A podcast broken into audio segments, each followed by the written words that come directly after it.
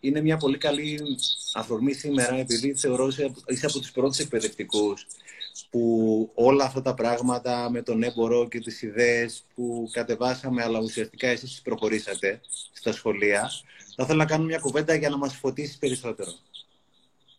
Δεν γινόταν, γνωρίζοντας τον έμπορο, να μην αρχίσω να δουλεύω πάνω σε αυτό. Πρώτα απ' όλα θέλω να μας πεις δύο λόγια για σένα. Πρώτα απ' όλα δύο λόγια για σένα. Ναι, ναι βεβαίως.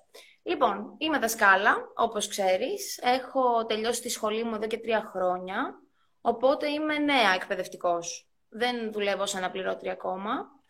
Ξεκίνησα και βρέθηκα πρώτη φορά σε σχολείο όταν έκανα παράλληλη στήριξη σε ένα αγοράκι τρίτης δημοτικού, που είχε κάποιες συναισθηματικές δυσκολίες. Ε, χωρίς να θέλω να πω πολλές λεπτομέρειες, εσύ ξέρεις γιατί το έχουμε συζητήσει, είχε κάποιες δυσκολίες στη διαχείριση των συναισθημάτων όπως ο θυμός και δυσκολευόταν πολύ να διαχειριστεί τον εαυτό του μέσα σε όλο αυτό που του συνέβαινε και την συμπεριφορά του απέναντι στους άλλους. Οπότε όλο αυτό του δημιουργούσε κάποια θέματα στο σχολείο και οι γονείς του αποφάσισαν να κάνουν κάτι για να το βοηθήσουν και να τον υποστηρίξουν ακόμα περισσότερο. Έχει δύο υπέροχους γονείς που τον στηρίζουν και τον αγαπούν πάρα πολύ. Έδρασαν πολύ έγκαιρα. Ε, με τη βοήθειά μου αρχίσαμε να δουλεύουμε και σταδιακά να αρχίζει να αποδέχεται αυτό που του συμβαίνει και να προχωρά. Πλέον είναι εντελώς μόνος του στο σχολείο, δεν με χρειάζεται πια. Τα καταφέρνει περίφημα και είμαι και εγώ πολύ περήφανη για εκείνον. Είναι το παιδί που θα έχω πάντα στην καρδιά μου, ήταν ο πρώτος μου μαθητής, ο Γιώργος. Πες μου κάτι, πώς, πόσο, πώς και πόσο ορίζει ένας εκπαιδευτικός το παιδί ή τα παιδιά του; Πώς ορίζει τα παιδιά. Πόσο μπορεί να τα επηρεάσει εννοώ, πώς, δηλαδή πώς πραγματικά νιώθεις ότι ένας καλός εκπαιδευτικός και θεωρώ ότι στην Ελλάδα έχουμε πολλούς καλούς εκπαιδευτικούς. Πώς ένας καλός εκπαιδευτικός μπορεί να αφήσει το αποτύπωμα, το λέω με την καλή έννοια, πάνω στα παιδιά. Θεωρώ ότι παίζει πάρα πολύ μεγάλο ρόλο ο εκπαιδευτικός στην πορεία ενός παιδιού και στην προσωπικότητά του. Mm-hmm. Ε, όσο ρόλο παίζει η οικογένεια, αντίστοιχο ρόλο παίζει και ένας εκπαιδευτικός. Ειδικά αν το παιδί ε, βρίσκει κοινά σημεία μαζί του και το θαυμάζει, πολύ συχνά τον έχει ως πρότυπο. Και επειδή ακριβώς περνάνε πάρα πολύ χρόνο οι εκπαιδευτικοί με τα παιδιά, υπάρχει μεγάλη τριβή. Ε, μπορεί ένα παιδί να μάθει πολλά, άρα ο εκπαιδευτικός να αποτελέσει ένα θετικό, αλλά μπορεί και να, να του κάνει και κακό αν δεν ξέρει πώς να το διαχειριστεί. Οπότε η ευθύνη μας είναι πάρα πολύ μεγάλη απέναντι σε κάθε παιδί.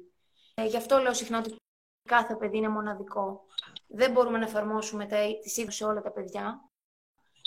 Και κουβαλάει μια διαφορετική ιστορία από πίσω μια διαφορετική έννοια, μια διαφορετική κοινωνική τάξη και οικονομική και ένα διαφορετικό συναισθηματικό κόσμο. Mm-hmm, mm-hmm. Πες μου κάτι, Αναστασία, όλα αυτά τα οποία εφαρμόζεις με τα παιδιά, θες να μας πεις μερικά λόγια για όλα αυτά τα εργαλεία.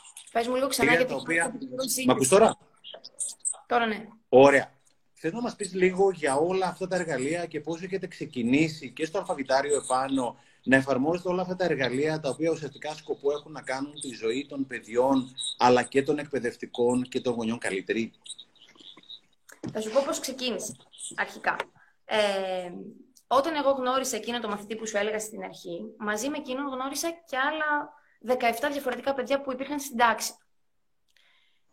Κάθε παιδί κουβαλούσε τη δική του ιστορία, όπως είπαμε πριν, και κάθε παιδί είχε μια διαφορετική δυσκολία συναισθηματική. Άλλο παιδί μπορεί να ήταν πιο αγχώδες, να είχε κάποιες φοβίες, ακόμα και αυτό συνέβαινε. Κάποια άλλα παιδιά είχαν συνηθίσει στο να είναι πάντα τέλεια, να, κάνουν, να τα κάνουν όλα σωστά και δεν μπορούσαν να αποδεχτούν ότι θα έχουν και μια κακή μέρα, θα κάνουν και ένα λάθος, δεν θα τα πάνε καλά σε όλα τα θύματα, σε όλα τα μαθήματα. Ε, άλλα παιδιά ήταν πιο μοναχικά, τους ήταν δύσκολο να κάνουν κοινωνικές σχέσεις και παρέες και φιλίες. Οπότε έχοντας εγώ στο μυαλό μου ότι τελικά ακόμα και στα παιδάκια είναι, είναι ζώρικο όλο αυτό το συναισθηματικό που κουβαλάνε, ξεκινώντας να δουλεύω σε μια μεγαλύτερη δομή, όπως είναι το ΚΔΑΠ, γιατί είναι άλλο μια τάξη που έχεις 20 παιδιά, και είναι άλλο ένα ΚΔΑΠ που καθημερινά μπορεί να στεναστρέφεσαι και με 50 παιδιά. Έχοντας αυτό στο μυαλό μου, πρότεινα στις κοπέλες που δουλεύουμε μαζί να εντάξουμε τον εμπορό στην καθημερινότητά μας. Το δέχτηκαν με μεγάλη χαρά. Είναι και εκείνες υπέροχες δασκάλες που κάνουν τρομερή δουλειά. με τα παιδιά, δίνουν το 100% τους κάθε μέρα. Και η βάση μας ήταν αυτή. Πώς μπορούμε να βοηθήσουμε κάθε παιδί, είτε έχει κάποια ανάγκη για βοήθεια, είτε όχι. Γιατί είναι άλλο η αντιμετώπιση και άλλο η πρόληψη που λέγαμε και μαζί. Θες να μου πεις λίγο για τα εργαλεία τα οποία χρησιμοποιεί το τετράδιο, το παράθυρο κτλ. Mm-hmm. Θέλω να πούμε κατευθείαν σε πρακτικά θέματα τα οποία εφαρμόζουμε στα σχολεία και πώς αυτά επηρεάζουν την καθημερινότητα των παιδιών και των μεγάλων καλύτερα. Ξεκινήσαμε εμείς με τη διδασκαλία της αισιοδοξίας. Δεν ξέρω πώς ακούγεται σαν φράση. Ακούγεται τέλεια. Πολλοί λένε ότι δεν μπορείς να διδάξεις την αισιοδοξία. Ή το έχεις, δεν το έχεις.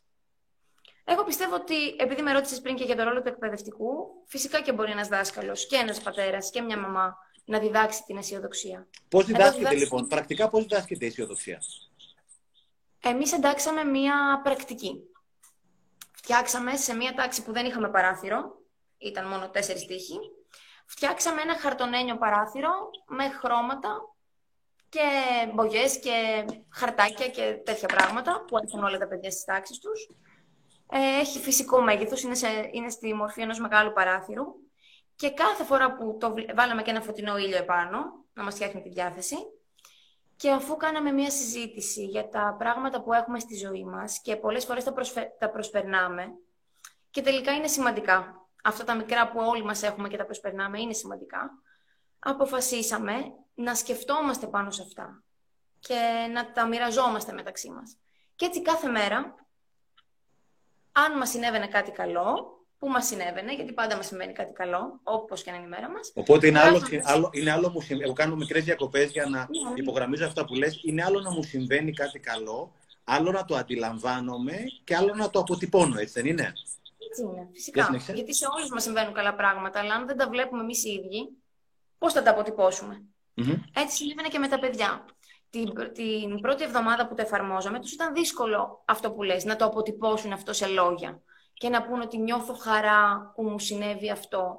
Ένιωσα όμορφα όταν είδα τον φίλο μου. Ένιωσα όμορφα όταν με πήρε η μαμά μου από το σχολείο.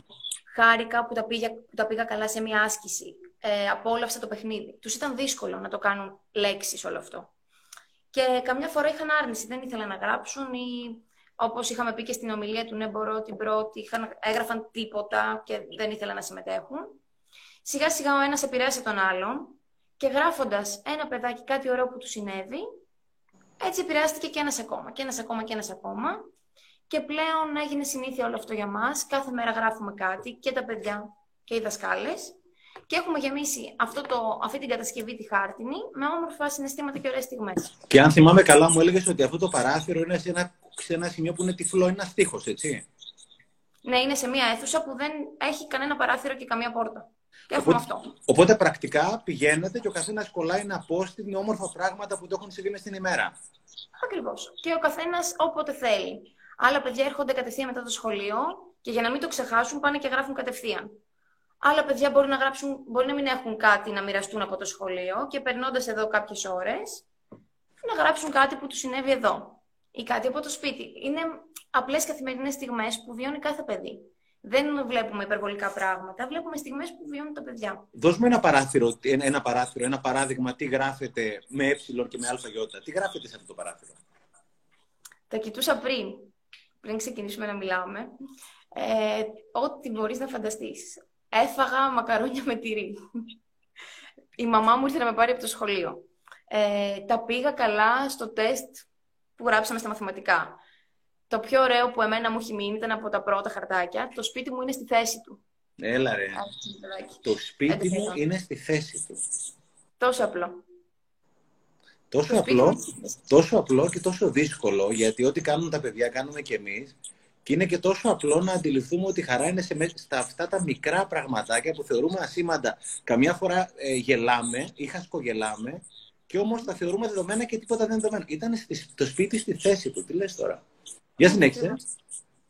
Άλλο. Ε, πολλές οικογενειακές στιγμές Πολλές φορές μπορεί να νομίζουμε ότι αγκαλιάζοντας ένα παιδί, εντάξει, μπορεί να μην, θα νιώσει σίγουρα ωραία, αλλά μπορεί να μην του μείνει αυτή η εικόνα. Και όμως συνεχώς ε, γράφουν για τους γονείς τους η αγκαλιά της μαμάς, η μυρωδιά της μαμάς, το χαμόγελο του μπαμπά, που κάνανε μαζί ποδήλατο, που έπαιξαν ένα ωραίο παιχνίδι, στιγμές με τα αδέρφια τους μοιράζονται. και πολλές στιγμές από το σχολείο που έχασαν μάθημα, που έλειπε ο κυριό τους. Άρα ουσιαστικά, Αναστασία, κάτι που είναι πολύ σημαντικό, τους δίνεται τη δυνατότητα να είναι ειλικρινείς και να αποτυπώσουν το συνέστημα ακριβώς όπως το έχουν, ακόμα και αν αυτό που τους έκανε να περάσουν καλά ήταν ότι χάσανε μια ώρα μάθημα, έτσι. Ακριβώς. Υπάρχει απόλυτη ελευθερία. Δεν υπάρχει τίποτα δεδομημένο. Γράφουμε μόνο για το ένα πράγμα ή για το άλλο. Πρώτα απ' όλα, σου είπα και πριν ότι δεν γράφουν όλα τα παιδιά κάθε μέρα. Όποιος νιώσει ότι κάτι θέλει να γράψει, το κάνει. Όποιος νιώθει πραγματική χαρά για κάτι, το γράφει. Εμείς δεν πιέζουμε τα παιδιά σε αυτό. Και είναι κάτι που το έχουν αγκαλιάσει και άλλα σχολεία. Μιλούσε με μία φίλη μου από την Κέρκυρα και έχει κάνει ακριβώς το ίδιο σε ένα μαύρο πίνακα που είχε στην τάξη της και δεν της άρεσε το μαύρο χρώμα να υπάρχει μέσα στην αίθουσα. Έβαζε τα παιδιά να γράφουν εκεί. Και μου λέει δεν υπάρχει καθόλου μαύρο πλέον. Υπάρχουν μόνο χαρούμενες φατζούλες των παιδιών και χαρούμενα χαρτάκια με πολύχρωμα χρώματα. Και πες μου κάτι, μου έλεγες... Συγγνώμη. Συγγνώμη. Μία άλλη δασκάλα, εξαιρετική, που εγώ έχω μάθει πάρα πολλά από εκείνη και έχουμε συνεργαστεί, είναι εδώ στο δεύτερο δημοτικό της Ιγουμενίτσας, έκανε με τα παιδιά ένα πανό, το πανό της ευγνωμοσύνης, και βοήθησε τα παιδιά να αντιληφθούν τη χαρά μέσα από τις πέντε στήσεις τους. Τους έδωσε άξονες να γράφουν κάτι ωραίο που είδαν, κάτι ωραίο που άκουσαν, κάτι ωραίο που γεύτηκαν, πώς αντιλαμβάνονται δηλαδή τη χαρά μέσα από τις πέντε στήσεις. Και αυτό ήταν πολύ ωραίο. Ε, Αναστασία, κάποια στιγμή μου έλεγες ότι στην αρχή στο παράθυρο της χαράς ξεκίνησαν τα παιδιά να κολλάνε δύο-τρία post, μετά έγιναν πέντε, έγιναν δέκα και πολλαπλασιάστηκε. Μίλα μου λίγο για το πώς, για την μεταδοτικότητα του καλού ιού της αισιοδοξίας. Νομίζω ότι έτσι γίνεται πάντα αν σκεφτούμε στην παρέα μας, σε μια παρέα φίλων. Αν κάποιος έρθει με καλή διάθεση, αυτόματα δεν θα πειράσει και τους υπόλοιπους. Εγώ έτσι νομίζω. Κάπως έτσι έγινε και εδώ. Δηλαδή, βλέποντας ένα παιδάκι που μπορεί να μην ένιωθε καλά εκείνη τη στιγμή, άλλους να γράφουν πράγματα και να μοιράζονται ωραίες στιγμές, έμπαινε στη διαδικασία να σκεφτεί τι ωραίο μου συνέβη. Που μπορεί να μην το έκανε. Και εκεί πιστεύω ότι βοηθάμε πραγματικά τα παιδιά. Γιατί μπαίνουν στη διαδικασία μετά να ομορφαίνουν τη μέρα τους, ακόμα και αν δεν έχει γίνει κάτι ωραίο, μπαίνουν στη διαδικασία να τη φτιάξουν από την αρχή για να έχουν κάτι ωραίο να μοιραστούν. Και δεν είναι πάντα αυτός ο σκοπός να το μοιραστούν με εμάς. Το σημαντικό είναι να το σκεφτούν και να το συνειδητοποιήσουν ότι τους συνέβη κάτι όμορφο. Αναστασία, επιτρέπεται κάποιο παιδί να κολλήσει κάτι άσχημο, δηλαδή σήμερα δεν νιώθω καλά, γιατί έτσι και έτσι. Αυτό το πράγμα επιτρέπεται, το λέω με εισαγωγικά ή χωρίς εισαγωγικά το επιτρέπεται; Όλα επιτρέπονται. Ε, και αυτό είναι ωραίο γιατί μετά μπορεί να, να αποτελέσει αφορμή για μια ώρα συζήτηση. Ε, πριν ε, ξεκινήσουμε, που διάβαζα τα χαρτάκια που σου είπα, είδα ένα που το είχα ξεχάσει και έλεγε μία μαθήτρια ότι είχα, είχα γιορτή και καμία κυρία δεν μου είπε χρόνια πολλά. Την ξεχάσαμε. Πόσο, πόσο, πόσο, πόσο μεγάλο σεβασμό για αυτό το πράγμα, δηλαδή πόσο σημαντικό είναι να μαθαίνουμε στα παιδιά αλλά και στον εαυτό μας, να επιτρέπουμε στον εαυτό μας να είναι απόλυτα ειλικρινής. Είχα πάει, κάνω μια μικρή διακοπή για να κάνουμε και την κουβέντα. Είχα πάει σε ένα σχολείο στο Χαλάνδρη πριν από περίπου έξι μήνες, όταν επιτρεπόταν να βρισκόμαστε πιο ελεύθερα από ό,τι μέχρι πριν από λίγο καιρό, και τους μιλούσα για το τετράδιο της χαράς. Τετράδιο με τα θαύματα κτλ. Που θέλω να μας μιλήσει για αυτό, που ουσιαστικά παροτρύνουμε τα παιδιά αλλά και τους μεγάλους να έχουν ένα τετράδιο μέσα στο οποίο ουσιαστικά γράφουν τα καλά πράγματα. Όλα τα καλά πράγματα τα οποία συμβαίνουν κάθε μέρα, γιατί όταν το αποτυπώνεις, το νιώθεις. Και δεν είναι η πρόοδος που σε πάει μπροστά, όσο η αίσθηση της πρόοδου. Τέλος πάντων, αφού μίλησα στα παιδιά και στους γονείς και εκπαιδευτικούς για τη σημασία αυτού του τετραδίου, πώς αλλάζει ζωές και, και, και, κάποια στιγμή ένα από τα πιτσιρίκια τα μπροστινά, Δευτέρα Δημοτικού, μου λέει: Κύριε, είναι πολύ ωραίο αυτό που είπατε. Α, μου λέω: Πολύ ωραίο θα το κάνεις. Μου λέει: Όχι, δεν το κάνω εγώ. Δεν θέλω να το κάνω. Εγώ δεν θέλω να το κάνω. Έχω επιλέξει να μην το κάνω. Μου εξήγησε για ποιο λόγο. Απόλυτος σεβασμός στο δικαίωμα του παιδιού και του μεγάλου να λέει την αλήθεια του, να είναι ο εαυτός του και ουσιαστικά να πρεσβεύει τη δική του αλήθεια, έτσι. Οπότε, πόσο σημαντικό είναι να δίνουμε χώρο απαραίτητο στα παιδιά, στους μεγάλους, αλλά πρώτα απ' όλα στον εαυτό μας, να είναι αυτός που πραγματικά θέλει να είναι, έτσι. Έχει να κάνει με τα όρια που λες εσύ και στο βιβλίο σου. Πόσο σημαντικό είναι να βάζω τα όρια μου.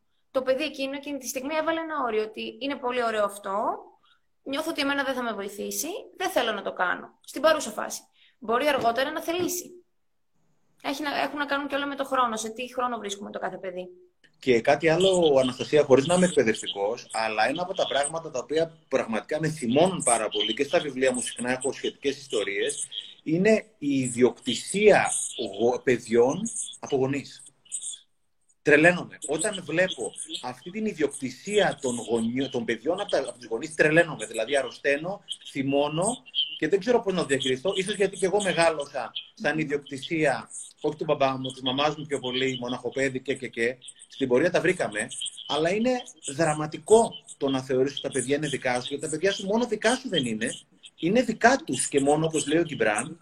Και όταν είχε γεννηθεί μεγάλη μου η κόρη, η θεραπεύτρια μου, η Μαρία Πυρουνάκη, στην οποία και έχω αφιερώσει το δεύτερο δώρο, μου είχε πει να τη δεις όπως επιθυμεί, την κόρη μου, να τη δεις όπως επιθυμεί και να σ' αρέσει. Θυμάστε το αγαπή. Πόσο συγκλονιστικό είναι να δίνουμε ευχές σε φίλους γονείς, φρέσκους γονείς ειδικά, που έχουν μόλις γεννήσει τα παιδιά τους και να τους λες να το δεις όπως επιθυμεί και να σ' αρέσει. Πώς την ακούμε αυτή την ευχή συνήθως; Από τη, μία, από τη μία μπαίνει και από την άλλη βγαίνει. Γιατί λέμε εντάξει, ναι, ναι, ναι, εντάξει, εγώ ξέρω. Όχι, φιλαράκι, δεν ξέρεις εσύ. Το παιδί σου ξέρει.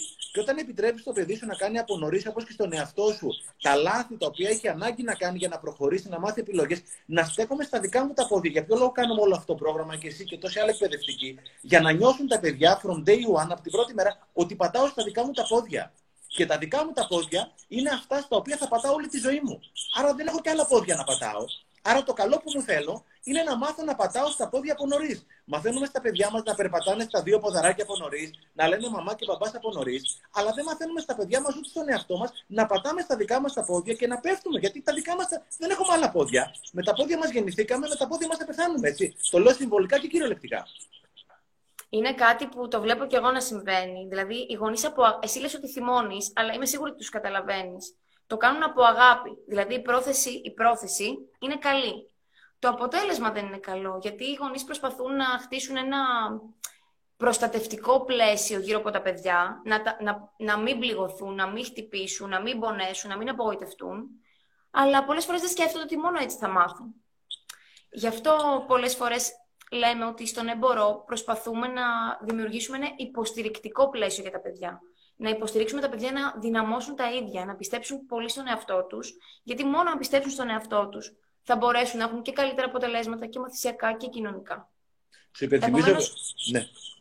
Επομένως, στεκόμαστε πιο πολύ στην υποστήριξη, στην ενδυνάμωση, παρά στην προστασία και προστατευτικότητα. Ε, συμφωνώ μαζί σου, αλλά θεωρώ ότι τα μεγαλύτερα εγκλήματα έχουν γίνει από αγάπη. Δηλαδή, εγώ δεν ξέρω κανέναν γονιό που εκτός από παθολογικές περιπτώσεις που αξίζουν να χρειάζονται ψυχιάτρους, που να μην αγαπάει τα παιδιά του. Το πρόβλημα είναι ότι δεν ξέρουμε πώς να δώσουμε την αγάπη, γιατί θεωρούμε ότι σε αγαπάω. Α, άρα επιλέγω σε τι θερμοκρασία θα κρυώσεις. Επιλέγω τι φαγητό θα φας, επιλέγω εγώ ποιους φίλους θα έχεις, επιλέγω ποια καριέρα θα έχεις, επιλέγω ποιο σύντροφο θα έχεις, άρα εγώ επιλέγω για τη ζωή σου.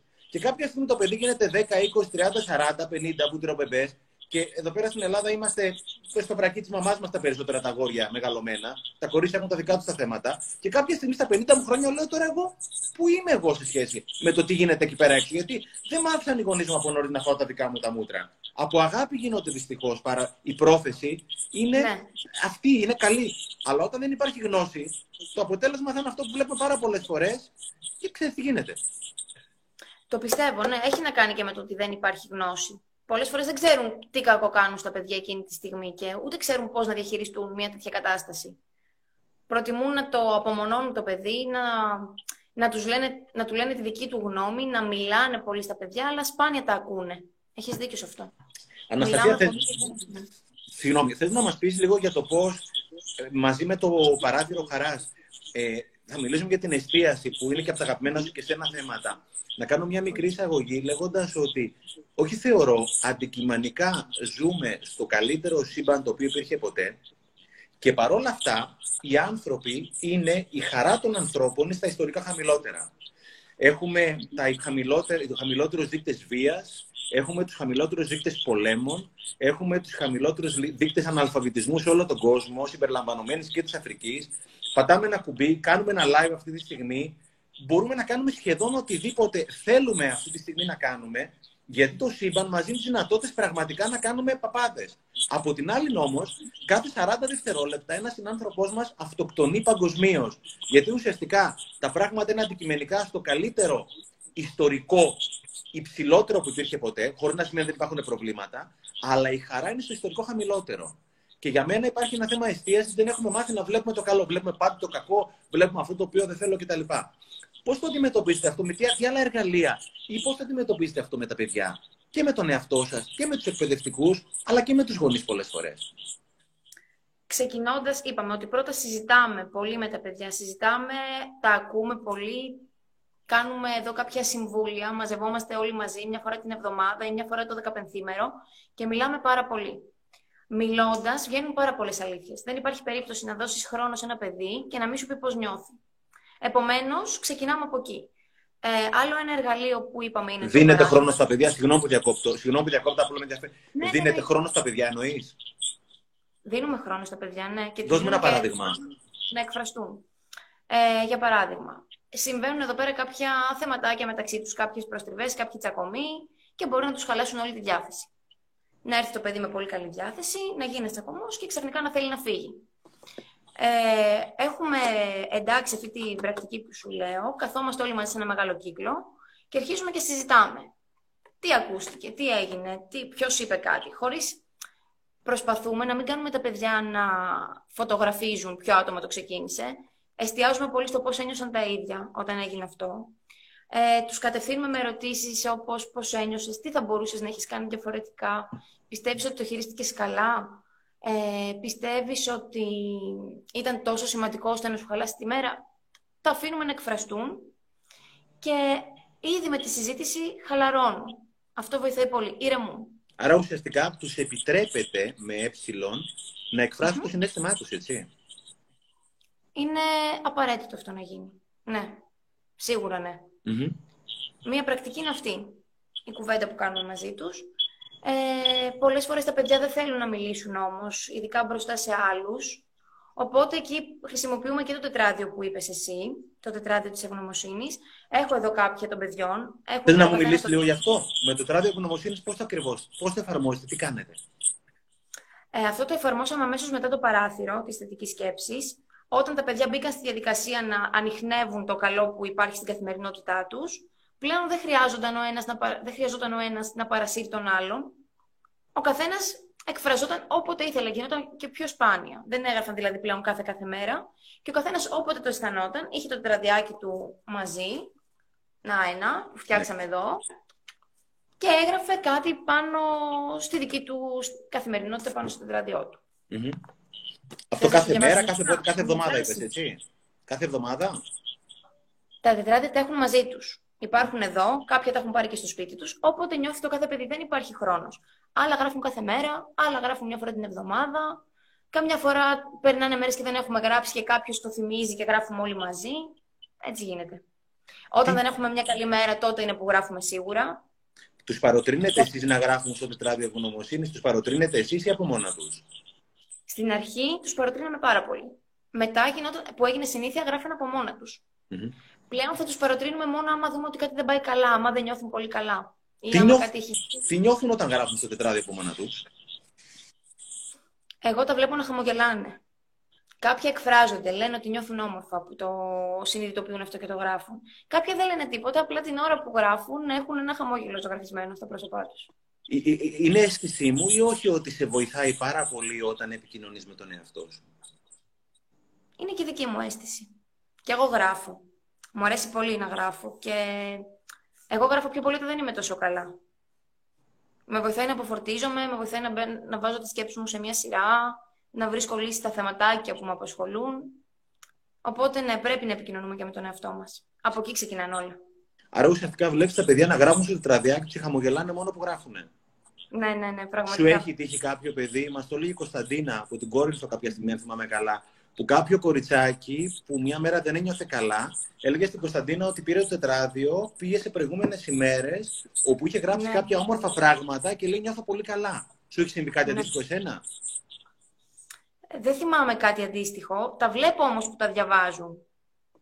Τα βλέπω. Η Κωνσταντίνα είχε τη δική της τάξη, έτσι δεν ήταν; Ήταν ναι, ναι δασκάλα ναι, ναι. μιας τάξης και εφάρμοζε στην τάξη της. Ε, ναι, τη θυμάμαι αυτή τη στιγμή που μας, το, που μας το είπε. Αυτό το κάνω εγώ. Εμένα με βοηθάει πολύ να, γράφω, να διαβάζω αυτά που γράφω. Ε, δεν μου έχει τύχει κάτι αντίστοιχο με κάποιο παιδάκι, για να σου είμαι ειλικρινής. Αλλά βλέπω πολλά που πηγαίνουν στο παράθυρο, ανά δύο ή ανά τρία, και διαβάζουν τα χαρτάκια ο ένας του άλλου. Διαβάζουν τα χαρτάκια ο ένας του άλλου. Δώσ' μου ένα παράδειγμα για να καταλάβω. Στο παράθυρο, όπως σου είπα, είναι όλες οι σκέψεις όλων των παιδιών. Πηγαίνουν μαζί και διαβάζει ο ένας του άλλου, πηγαίνουν μαζί εκείνη τη στιγμή. Ναι, ναι, ναι. Πηγαίνουν και τα διαβάζουν. Τα διαβάζει ο ένας τον άλλον. Διαβάζουν τι έγραψε ο ένας, τι έγραψε ο άλλος, βρίσκουν τα δικά τους, θυμούνται τις στιγμές εκείνες που τα έγραψαν. Αλλά είναι πολύ ενδιαφέρον ότι ψάχνουν να βρουν τα δικά τους. Έχει Αναστασία. Ναι, ναι, ναι. Ένα συγκλονιστικό πράγμα είναι το εξής: Ότι όλα είναι μεταδοτικά επειδή περάσαμε πρόσφατα την ιστορία με τον ιό.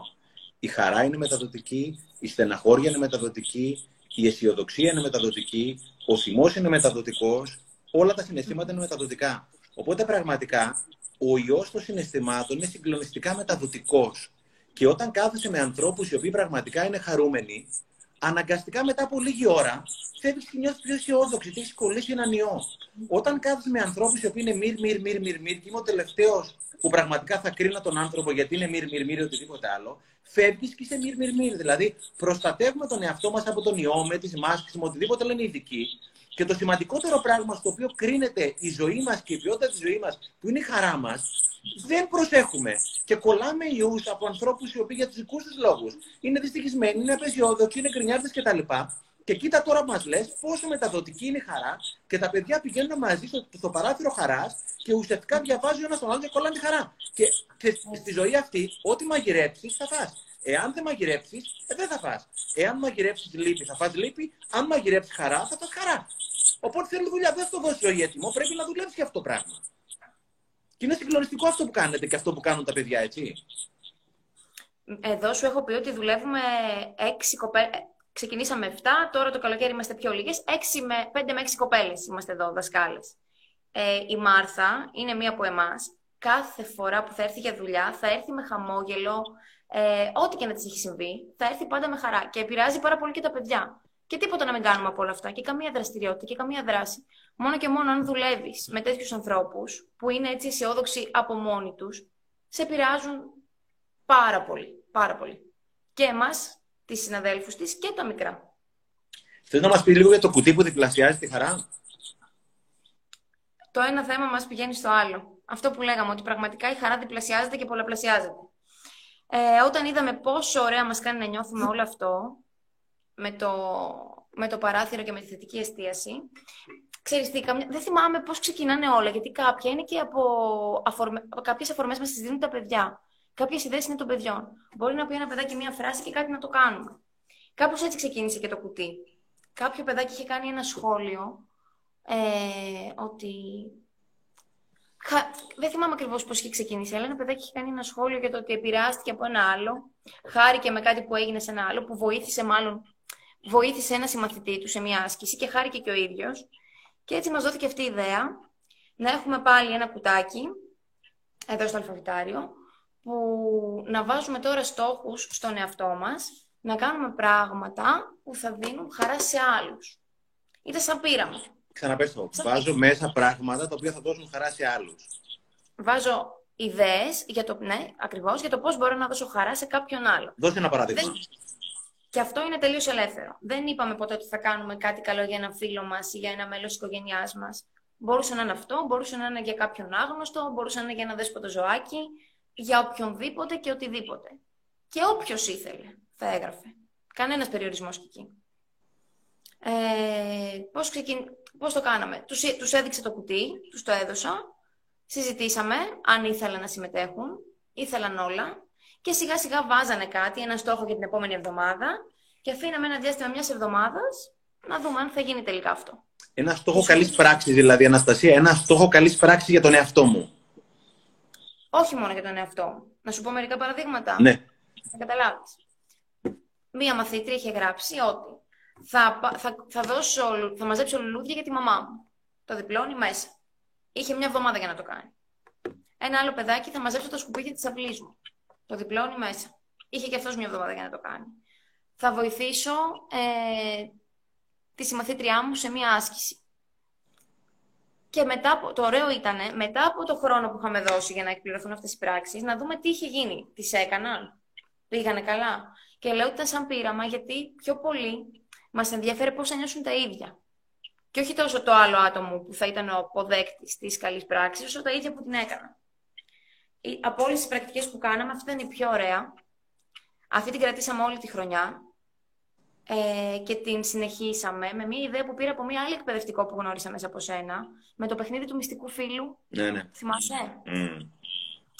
Αφού το κάναμε γενικά αυτό για τους δύο πρώτους μήνες, το κάναμε γενικά. Ο καθένας στο περιβάλλον του, στην οικογένειά του, στην τάξη του, στο σχολείο του.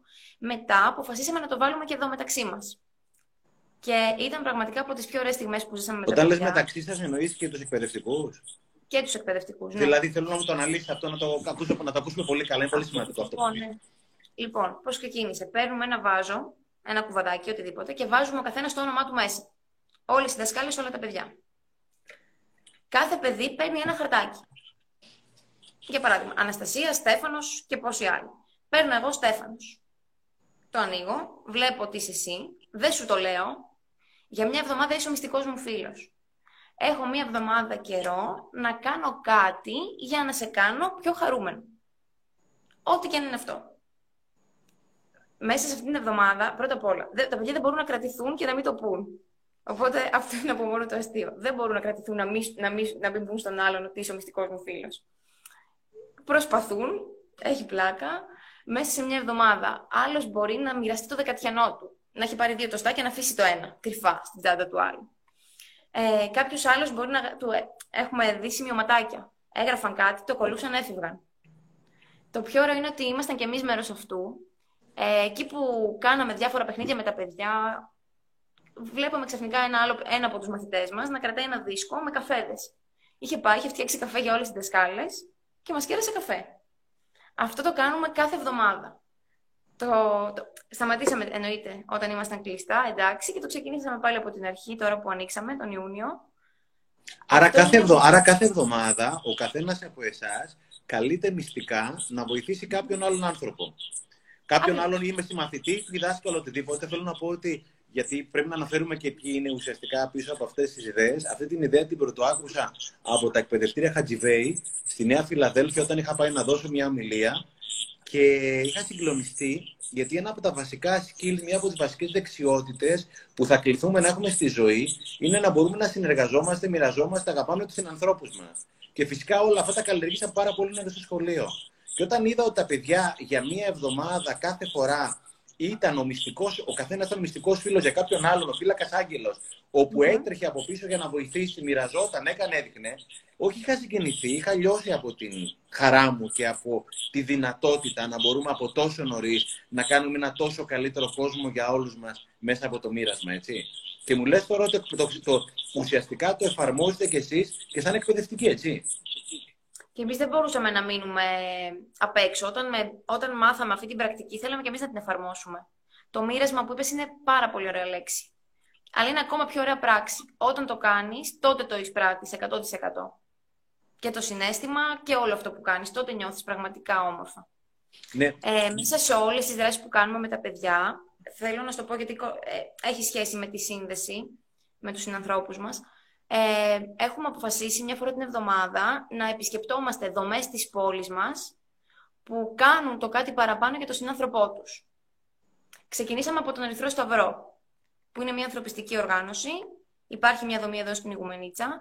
Μας μίλησαν εθελόντριες για τις δράσεις που κάνουν, πώς έχουν βοηθήσει ανθρώπους ε, σε εμπόλεμες καταστάσεις, σε σεισμούς, σε καταστάσεις φτώχειας. Και τα παιδιά σαν μικροί δημοσιογράφοι ρωτούσαν τι έγινε, πώς ήταν οι δράσεις τους, ποιος τους βοηθάει, ποιος είναι πίσω από όλα αυτά. Και μία από τις ερωτήσεις που μας συγκίνησε πάρα πολύ ήταν ποιο ήταν το μάθημα που έχουν πάρει όλοι αυτοί οι άνθρωποι όλα αυτά τα χρόνια που δουλεύουν για τον συνάνθρωπό τους, στην ουσία. Και μας μίλησε η εθελόντρια που μας έκανε την ομιλία και μας είπε ότι το μάθημα τους το έδωσε το δάκρυ. Το δάκρυ που κυλά εκείνη τη στιγμή που βοηθούν κάποιον και το δάκρυ που τρέχει από τα μάτια τους όταν θυμούνται όλα αυτά που έχουν περάσει. Μας είπε ότι μόνο αυτό έχει σημασία. Το, Όχι πόσο πλούσιος είναι κάποιος, πόσο φτωχός, ποιας καταγωγής, ποιας κατάστασης. Έχουν φτάσει σε σημείο πολύ φτωχοί άνθρωποι να βοηθούν πολύ πλούσιους ανθρώπους και να μην έχουν τίποτα άλλο να τους δώσουν παρά την αγάπη τους. Οπότε μας είπαν ότι το πιο σημαντικό πράγμα είναι αυτό. Η αγάπη που μπορείς να μοιραστείς με κάποιον. Και τα παιδιά ουσιαστικά κάναν τους μικρούς ρεπόρτερ και ουσιαστικά ρωτούσαν τους ανθρώπους αυτά τα πράγματα, έτσι. Έκαναν αυτό που κάνεις και εσύ με τους συνανθρώπου σου. Είχαν ετοιμάσει ερωτήσεις και ακούγοντας πολύ προσεκτικά την ομιλία που μας έκαναν οι κυρίες στον Ερυθρό Σταυρό, απίθυναν κάποιες ερωτήσεις για να μάθουν περισσότερα. Ε, θέλεις να μας πεις λίγο για αυτό το τετράδιο που γράφουν τα παιδιά με το δαχτυλικό τους αποτύπωμα και ένα mm. τετράδιο μοναδικό, να το πούμε τετράδιο μοναδικότητας, πώς το αποκαλείτε εσείς αυτό το πράγμα να σας Μου αρέσει και αυτό. Για πες. Ε, εμείς το ονομάσαμε το βιβλίο του εαυτού μου. Αυτό έχει να κάνει... Το βιβλίο του εαυτού μου. Του εαυτού μου, ναι. Έχει να κάνει με την αυτοεκτίμηση. Ε, γενικά για μένα η, αυτο, η αυτοεκτίμηση συνδέεται πάρα πολύ με την προβληματική συμπεριφορά. Συνειδητά χρησιμοποιώ αυτές τις λέξεις. Αν δεν έχεις αυτοεκτίμηση, μπορεί, είναι πολύ πιθανό κάποια στιγμή να εκδηλώσεις μία προβληματική συμπεριφορά στο σχολείο ως μαθητής. Οι ψυχολόγοι μας λένε πολύ σωστά ότι για να μην υπάρχει προβληματική συμπεριφορά σε ένα άτομο, πρέπει να είναι καλά και διαπροσωπικά, δηλαδή στις σχέσεις του με τους, με τους γύρω του, αλλά και στη σχέση που έχει με τον εαυτό του. Οπότε προσπαθούμε να το δουλέψουμε σε αυτό το τομέα, στο, στη σχέση που έχει ο καθένας από εμάς με τον εαυτό του. Να κάνω μια μικρή παρένθεση. Η σχέση που έχουμε με τον εαυτό μας είναι η πιο κακοποιημένη σχέση που υπάρχει. Συχνά μιλάμε για κακοποίηση, για bullying, για εκφοβισμό κτλ. Η σχέση που έχουμε με τον εαυτό μας, όλοι μας, από λίγος πολύ, κάποιοι το έχουμε δουλέψει, κάποιοι όχι, η μεγαλύτερη κακοποίηση είναι αυτή που υφιστάμεθα από τον εαυτό μας άθελά μας. Συχνά μιλάμε για τον εαυτό μας τόσο απαξιωτικά που πραγματικά θα ντρεπόταν κάποιος να ακούσει αυτόν τον εσωτερικό διάλογο. Και τελικά, επειδή το έχει δουλέψει και η Βίλη από το κολέγιο, αν θυμάσαι πολύ στο κομμάτι αυτοεκτίμηση, μόνο όταν, μάλλον, όταν τα, δεν υπάρχει τίποτα καλύτερο στον κόσμο, τίποτα από το να τα έχει καλά με τον εαυτό σου. Και είναι κάτι το οποίο δεν υπάρχει στο σύστημα. Δεν μας το μάθανε. Μας μάθανε να τρέχουμε πίσω από ένα καρότο, πίσω από κάτι το οποίο πρέπει συνέχεια, πώς είναι το μαστίγιο και το άλογο, να αυτομαστιγωνόμαστε για να αποδίδουμε. Και τελικά όταν αυτομαστιγώνεσαι, δεν νιώσει καλά με τον εαυτό σου. Και όταν δεν νιώσει καλά με τον εαυτό σου, τίποτα έχει στον κόσμο δεν είναι καλό. Και για μένα, όλοι αυτοί οι άνθρωποι, χωρίς να είμαι ούτε ψυχολόγος ούτε ειδικός, όλοι αυτοί οι άνθρωποι που κάνουν κακά πράγματα εκεί πέρα έξω, ό,τι και να σημαίνει κακά πράγματα, είναι άνθρωποι που έχουν θέμα με τον εαυτό τους.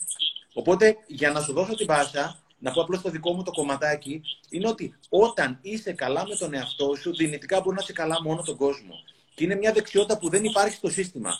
Αυτό που λέμε αυτο, αυτοεκτίμηση, αυτοφροντίδα, αυτοαγάπη, ονομάστηκε κομπασμός και λίγο αλαζονία και να τα πούν οι άλλοι και να μην πολύ μιλάς και τα λοιπά. Και κάποια στιγμή είσαι με κάποιον άνθρωπο μέσα σου που δεν τον αγαπάς. Και όταν τον βιάζεις αυτόν τον άνθρωπο συναισθηματικά, τον εαυτό σου μιλάω, αργά ή γρήγορα σου βγαίνει ανάγκη να βιάσει συναισθηματικά και τους τριγύρω σου. Οπότε είναι πολύ λογικό αυτό που λες ότι όλη αυτή η προβληματική συμπεριφορά σε εισαγωγικά προβληματική, χωρίς εισαγωγικά, προέρχεται από μια πάρα πολύ σχέση που δυνητικά έχουμε τον εαυτό μας, έτσι. Έτσι είναι. Μόνο αν έχουμε πολύ καλή σχέση με τον εαυτό μας, μπορούμε να συνειδητοποιήσουμε τις συνέπειες της συμπεριφοράς μας στους άλλους. Μόνο έτσι. Αν δεν είμαστε καλά με τον ίδιο μας τον εαυτό, δεν θα είμαστε καλά με κανέναν. Αλλά για να είσαι καλά με τον εαυτό σου, πρέπει πρώτα να γνωρίσεις τον εαυτό σου. Και πώς το κάνετε με τα παιδιά; Αυτό το βιβλίο που έχουμε φτιάξει με τα παιδιά, ε, σε κάθε σελίδα του βιβλίου, στο, αυτό το έχω εδώ. Ναι.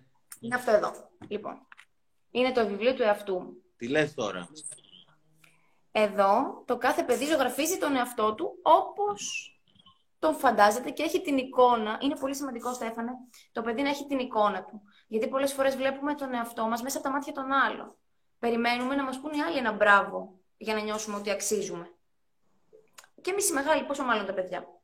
Επομένως, είναι πολύ σημαντικό να γνωρίσουμε το ποιοι είμαστε. Ξέρουμε ποιοι θέλουμε να γίνουμε. Έχουμε τους στόχους μας, ναι, όλα καλά. Ξέρουμε ποιοι είμαστε όμως πραγματικά. Ξέρει το κάθε παιδί και ο κάθε άνθρωπος πόσο μοναδικός είναι και πόσα πράγματα έχει πετύχει. Αυτό, το, αυτό προσπαθεί να πετύχει αυτό το βιβλιαράκι. Το δαχτυλικό αποτύπωμα έγινε εδώ γιατί μία μαθήτρια είπε ότι είμαστε τόσο μοναδικοί όσο είναι και αυτό. Ο καθένας από εμάς έχει ένα τέτοιο, δεν υπάρχει δεύτερο. Στον κόσμο ίδιο. Και ξεκινάμε μέσα και σιγά σιγά γνωρίζουμε τον εαυτό μας. Ξεκινάμε με το όνομα. Το όνομά μου. Μπορούμε να βάλουμε πολλά. Η οικογένειά μου. Αυτό που ήθελες να δεις. Τα όνειρά μου. Η κοπελίτσα εδώ, η Στέλλα που είδες, θέλει να γίνει ηθοποιός. Ετών, η Στέλλα πώ χρόνο είναι; Είναι 10 ετών. 9 ετών. 9 ετών. Οπότε σε αυτό το βιβλίο σιγά σιγά ξεδιπλώνουμε διαφορετικές πτυχές του εαυτού μας. Ξεκινάμε με πράγματα που κάνουμε καλά. Μπορεί να γράψουμε και κάποια πράγματα ή να ζωγραφίσουμε κάποια πράγματα για τις αδυναμίες μας. Αλλά προσπαθούμε να εστιάζουμε πιο πολύ στο πρώτο. Γιατί μπορεί να μην τα κάνουμε όλα τέλεια, αλλά σίγουρα θα υπάρχουν πράγματα που μπορούμε να κάνουμε καλά. Πρακτικά κάθε πότε συμπληρώνεται το τράδιο αυτό, Αναστασία. Μία φορά την εβδομάδα υπάρχει συγκεκριμένη ώρα που όλα τα παιδιά καλούνται να γράψουν τετράδιο, το κάνουν σπίτι. Πώς γίνεται. Πρακτικά πώς γίνεται αυτό; Γενικά έχουμε μία μέρα την εβδομάδα που έχουμε τη δραστηριότητα του ναι μπορώ, τον άξονα του ναι μπορώ. Οπότε σε αυτή την ώρα ασχολούμαστε με το πράγμα που τρέχουμε κάθε φορά. Τώρα είναι αυτό. Μια φορά την εβδομάδα λοιπόν ασχολούμαστε με το βιβλίο του εαυτού μας. Πιο πριν ήταν το κουτί της χαράς. Πιο πριν ήταν ε, το παράθυρο. Μια φορά την εβδομάδα αφιερώνουμε λίγο από το χρόνο μας για να μάθουμε καλύτερα τον ίδιο μας τον εαυτό. Τέλειο. Τέλειο. Τέλειο. Να πω κάτι, ε, γιατί θεωρώ ότι είναι συγκλονιστικά όλα αυτά τα πράγματα που κάνετε από την πλευρά σαν εκπαιδευτική, αλλά αν αυτά τα πράγματα δεν τα ενισχύουμε σαν γονείς εμείς, Δηλαδή, σε 5-6 ώρες που έχετε με τα παιδιά εσείς, πόσο αυτά τα πράγματα να δουλέψουν; Συχνά, σαν γονείς, έχουμε την απέτηση στα παιδιά μας να κάνουν πράγματα που δεν κάνουμε εμείς. Και δεν γίνεται. Θέλω το παιδί μου να σπουδάσει, θέλω να είναι αθλητικός, θέλω να είναι υγιής, θέλω να κυνηγάει τα όνειρά του, θέλω να έχει αυτοεκτίμηση, θέλω, θέλω να διαβάζει, αλλά εγώ δεν τα κάνω. Και για μένα, μόνο μέσα από το παράδειγμά μας αγωνεί μπορούμε να επηρεάσουμε τα παιδιά μας. Τα παιδιά μας δεν κάνουν ποτέ αυτό το οποίο τους λέμε, κάνουν πάντα αυτό το οποίο κάνουμε ή αν αυτό που κάνουμε δεν είναι καθόλου καλό, πολλές φορές κάνουν το ακριβώς αντίθετο.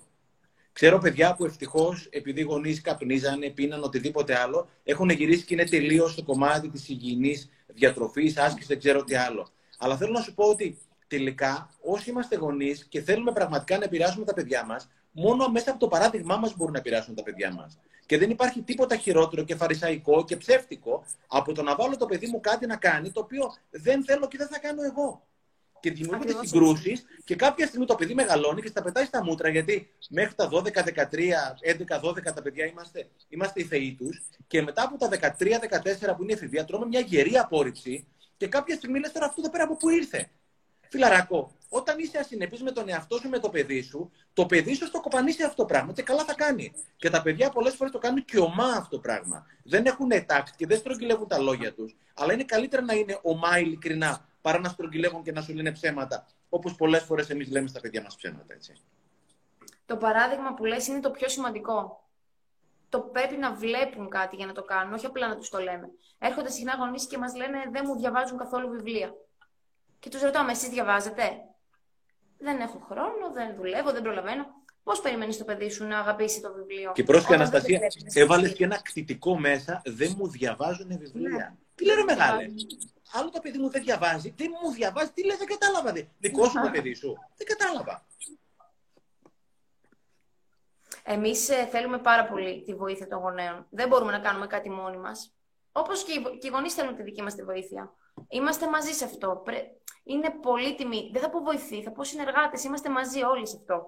Γιατί εμείς προσπαθούμε εδώ να ενισχύσουμε τα προσωπικά εφόδια των παιδιών. Την αυτοεκτίμησή τους, την αισιοδοξία τους αλλά πολλές φορές χρειάζονται και κοινωνικά εφόδια τα παιδιά. Χρειάζονται την ενθάρρυνση. Χρειάζονται να έχει κάποιος υψηλές προσδοκίες από εκείνα. Και πολλές φορές και όλες Αναστασία χρειάζεται, και επαναλαμβάνω δεν είμαι ο ειδικός, ο ειδικός εσύ, χρειάζεται να ακούμε, να νιώθουμε και να καταλαβαίνουμε τα παιδιά μας και να μην τα κρίνουμε, γιατί βασικά κρίνουμε τον εαυτό μας και δεν κατανοούμε τον εαυτό μας, άρα δεν κατανοούμε τον σύντροφό μας, δεν κατανοούμε τα παιδιά μας κτλ. Έχω ένα παράδειγμα που χρησιμοποιώ συχνά. Εγώ με τη μικρή μου την κόρη έχω κάποια θέματα συνεννόησης, δεν συνεννόμαστε πάντα πολύ καλά. Και κάποιες φορές όταν τη βλέπω με το τάμπλετ, τρέχω κατευθείαν να σου πω: Έλα, μάζεψε το τάμπλετ και τα λοιπά. Και εμένα τα παιδιά μου νορμάλ είναι και είναι με το τάμπλετ παραπάνω. Και... Ναι, ναι. Τέλος πάντων, κάποια στιγμή αυτό το οποίο δεν είχα καταλάβει είναι μέσα από το τάμπλετ η δική μου η κόρη ήθελε να μοιραστεί πράγματα μαζί μου. Οπότε όταν καμιά φορά είχε το τάμπλετ και μου λέει μπαμπά, έλα να σου δείξω TikTok και τα λοιπά, όλα αυτά τα πράγματα που κοιτάνε, κατευθείαν εγώ ήμουν στην κριτική, έλα ρε έννοια, άστο κτλ. Όταν κάποια στιγμή πήγα δίπλα της και επέτρεψα στο παιδί μου να μοιραστεί αυτό πραγματικά που της έδινε πολύ πολύ μεγάλη χαρά και αγάπη να το μοιραστεί μαζί μου, τότε το παιδί μου συνδέθηκε μαζί μου και τότε πραγματικά μου ανοίχτηκε και σε άλλους τομείς. Είναι πολύ πολύ σημαντικό να νιώσω, να καταλαβαίνω, να φουγκραστώ τον άλλον. Είτε είναι παιδί μου, είτε είναι ο σύντροφός μου, είτε πάνω απ' όλο ο εαυτός μου, έτσι. Και να μην είμαι έτοιμος με την κριτική ανά πάσα στιγμή να πω ότι όχι, αυτό είναι καλό, αυτό είναι κακό. Αυτό δεν είναι ούτε καλό, είναι κακό, ούτε κακό. Είναι αυτό που είναι. Εγώ πώς θα είμαι κοντά σε αυτό το οποίο είναι; Και προκειμένου τα παιδιά μας να είναι ειλικρινοί μεγαλώνοντας στο μέλλον, πρέπει πραγματικά να ακούμε αυτά τα οποία μας, να νιώθουν τα παιδιά ότι έχουμε ένα έφορο, έχουν ένα έφορο έδαφος, να μας πούν τον προβληματισμό τους, χωρίς να πάρουν την κριτική. Πολλές φορές το παιδί δεν θέλει κριτική. Θέλει απλώς να νιώσει αυτό το οποίο νιώθεις. Να νιώσεις αυτό που νιώθει. Όπως ο σύντροφός, όπως είναι άνθρωπος, όπως ο εαυτός σου. Και εγώ τώρα αρχίζω και τα βλέπω όλα αυτά, δουλεύοντας με παιδιά αυτά τα τρία χρόνια που είμαι δασκάλα, αρχίζω και βλέπω πόσο ανάγκη έχουν το να μοιραστούν πράγματα και να μοιραστούν τις σκέψεις τους. Τρώνε πολλές απορρίψεις τα παιδιά. Γιατί και μεταξύ τους, αυτό που είπες πριν, δεν έχουν τάκτ, δεν έχουν φίλτρο να σκεφτούν πώς θα μιλήσουν στο συμμαθητή τους και στο φίλο τους. Είναι πιο ευθύ και πιο απότομα πολλές φορές. Άρα όταν έχουν τόσο μεγάλη απόρριψη στο περιβάλλον του σχολείου και της παρέας, αν γυρίζουν σπίτι και τρώνε την ίδια απόρριψη και από τους γονείς τους, πόσο κακό τους κάνει αυτό.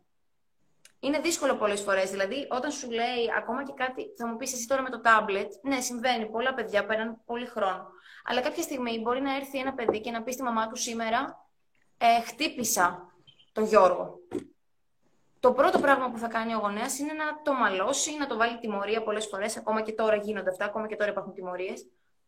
Το δύσκολο, αυτό είναι το εύκολο. Το δύσκολο είναι να ακούσεις γιατί το έκανες. Γιατί τον χτύπησες; Πώς ένιωσες; Είναι δύσκολη η συζήτηση, δεν είναι εύκολη και υπάρχουν και ολόκληρες τεχνικές που μπορούμε να ακολουθήσουμε για να κάνουμε μια επικοδομητική συζήτηση με τα παιδιά.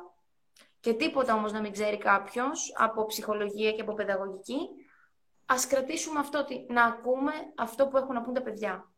Και μετά να τους πούμε εμείς τη γνώμη μας. Πρώτα να ακούμε. Και πρώτα απ' όλα να μάθουμε να ακούμε τον εαυτό μας. Γιατί αν δεν μάθει να ακούσει τον εαυτό σου, δεν μπορεί να ακούσει κανέναν άλλον.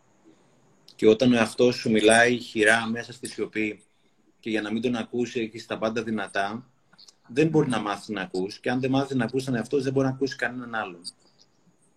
Επειδή έχουμε ακόμα πέντε λεπτά, είναι κάποιο άλλο, μας μίλησε για το παράθυρο χαράς, μας μίλησε για τετράδια θαυμάτων, μας μίλησε για το κουτί που διπλασιάζει τη χαρά, mm-hmm. μας μίλησε για τον κρυφό φίλο. Είναι κάτι άλλο που θα ήθελες να μοιραστείς; Καταρχήν σε βρίσκουμε μέσα από το Instagram και μέσα από το Facebook. Αναστασία Κουσοβίτσα ή οποιοδήποτε θέλει να μιλήσει, να ρωτήσει. Λοιπόν, τώρα θα μου δώσεις ένα δευτερόλεπτο, γιατί ο μπαμπάς μου θα θυμώσει Κουσοβίστα. Κουσοβίστα, αγάπη μου γλυκά. Από την πρώτη δημοτικού. Ζητώ συγγνώμη και στον μπαμπά σου. Δεν το λέτε σωστά. Εντάξει. Άρα οποιοδήποτε θέλει μπορεί να μιλήσει μαζί σου ε, να σε βρεις στο facebook ή στο instagram για να ναι, ρωτήσεις ναι, ναι, κάποια πράγματα κτλ. οτιδήποτε. Αυτή τη συνομιλία θα την κρατήσουμε στο αρχείο, θα την έχω και στο live και θα την βάλουμε και στο youtube. Σύντομα θα έχουμε και άλλες εκπαιδευτικούς και την Κωνσταντίνα, την Ελισάβε, τη Βίλη και και και για να δημιουργήσουμε μια μικρή βιβλιοθήκη από βίντεο που πραγματικά μπορεί να μας βοηθήσουν να γίνουμε καλύτεροι γονείς, εκπαιδευτικοί, οτιδήποτε άλλο. Να πούμε ότι στο YouTube γράφοντας ναι μπορώ, έχουμε όλα τα παραμυθάκια και τα βιντεάκια που φτιάχνουμε για παιδιά και τα οποία τα δίνουμε στη σχολεία. Να πούμε ότι όλη η ομάδα εδώ πέρα είμαστε στη διάθεσή σας από Σεπτέμβριο-Οκτώβριο, απογεύματα σε ομιλίες, εγώ μαζί με τον Πέτρο, με τη Ζωή και όσοι είμαστε στην Αθήνα. Ε, εννοείται είναι δωρεάν όλα αυτά τα πράγματα, οι ομιλίες γύρω από όλα αυτά τα εργαλεία. Ε, πρώτα ο Θεός να τελειώσει αυτή η ιστορία και να μπορούμε να ξανακάνουμε τις ομιλίες. Να πούμε κάτι άλλο, Αναστασία; Μου δίνεις μία πάσα τώρα με τα παραμύθια που λες δοκιμάσαμε αυτή την εβδομάδα να βάλουμε παραμύθια από τον έμπορο σε παιδιά 5 ετών, 4 και 5. Ε, τους βάλαμε το παραμύθι του Oliver Button. Ήταν ένα παιδάκι που τον έλεγαν φλούφλι οι συμμαθητές του γιατί παίζει με κοριτσίστικα, γιατί ασχολείται με κοριτσίστικες δραστηριότητες. Αυτό έτσι ξεκινούσε. Είδαμε την εξέλιξη, δεν θα πω τώρα το παραμύθι γιατί δεν έχουμε και πολύ χρόνο. Θα σου πω τι ωραία συζήτηση κάναμε μετά με παιδιά 5 ετών τελειώνει και λέει ένα παιδάκι ε, σε όλους μας Κυρία, τι σημαίνει κοριτσίστικα παιχνίδια; Και εσύ κορίτσι είσαι, μου λέει, αλλά παίζεις μαζί μας σουτάκια. Βλέπεις πώς ένα παιδί 5 ετών σπάει τέτοιου είδους στερεότυπα. Ένα άλλο παιδάκι το ακούει και λέει: Και εγώ έχω μακριά μαλλιά, αλλά είμαι αγόρι. Ένα άλλο αγοράκι λέει: Και εγώ παίζω τέννη και φοράω κορδέλες. Ένα κοριτσάκι λέει ότι παίζει με τον αδερφό του με τα αυτοκινητάκια. Άρα, με ένα παραμυθάκι 5-10 λεπτών είναι τόσο ωραία και τόσο στοχευμένα αυτά τα παραμύθια από τον εμπορό. Και το ωραίο είναι ότι σου, σου αφήνουν πάντα κάτι, ένα ωραίο συμπέρασμα και σου δίνουν μια υπέροχη αφορμή να συζητήσεις με τα παιδιά. Και στο σπίτι και εδώ στις τάξεις. Είναι καταπληκτικά. Δεν ξέρω ποιος το έχει κάνει. Είναι, είναι, είναι από το εξωτερικό αυτή η ιστορία. Είναι το. Ναι, του Oliver Button από το εξωτερικό και τη διαφορετικότητα. Όλα είναι και από το εξωτερικό και από την Ελλάδα. Είναι παραμύθια τα οποία διαλέξαμε πάρα πολύ προσοχή για να δώσουν στα παιδιά μας τα βασικά αυτά που θα θέλαμε να μας είχαν δώσει και εμάς μεγαλώντας την ηλικία τους. Αναστασία μου, κάτι άλλο; Ε, τι, τι άλλο, να σου πω για τα αποτελέσματα μόνο που έχουμε δει. Το δουλεύουμε αυτό το πράγμα ένα χρόνο, ε, μια σχολική χρονιά και το συγκλονιστικό είναι ότι ήδη έχουμε δει τα πρώτα αποτελέσματα. Ήδη έχουμε δει παιδιά που έρχονταν εδώ μαζεμένα, μουτρωμένα, στενοχωρημένα γιατί κουβαλούσαν τα θέματα του σπιτιού τους, να έχουν αλλάξει διάθεση εντελώς, να βρίσκουν λόγους να γελούν και να ανεβαίνει απότομα και η επίδοσή τους στο σχολείο, που νοιάζονται πολύ γονείς και γι' αυτό. Όλα τα παιδιά μας, όλα ανεξαιρέτως, έχουν ε, κατακόρυφη άνοδο στην επίδοσή τους στο σχολείο. Επειδή νιώθουν πολύ καλά μέσα τους, αυτό τους βγαίνει και εκεί. Έχουμε καλύτερη επικοινωνία μεταξύ μας, όλοι εδώ. Λύνουμε τις διαφορές μας. Έχουμε θέματα, έχουμε τσακωμούς, αλλά έχουμε μάθει να τους λύνουμε. Έχουμε λιγότερους τσακωμούς από παλιά και λιγότερα προβλήματα συμπεριφοράς. Και γενικότερα έχουμε ένα υπέροχο κλίμα μεταξύ μας που πιστεύω ότι οφείλεται και εκεί. Μπράβο, ρε Αναστασία μου. Μακάρι να το κολονοποιήσουμε και να το πάμε στον, σε όλη την Ελλάδα. Ευχαριστώ πάρα, πάρα, πάρα πολύ για τον χρόνο σου. Εγώ σε ευχαριστώ για όλα, για όλα από την πρώτη μέρα που σε γνώρισα μέχρι και σήμερα. Αυτή που πιστεύω ότι έχει πάρει τα περισσότερα είμαι εγώ μέσα από όλο αυτό. Πραγματικά σε ευχαριστώ. Εγώ το ίδιο. Και ευχαριστούμε όλους αυτούς που ήταν μαζί μας για όλη αυτή την εξαιρετική πρωτοβουλία όλων των εξαιρετικών εκπαιδευτικών σαν την Αναστασία στη χώρα μας. Φιλάκια πολλά και καλό βράδυ. Φιλιά πολλά. Να σε yeah. καλά. Φιλάκια.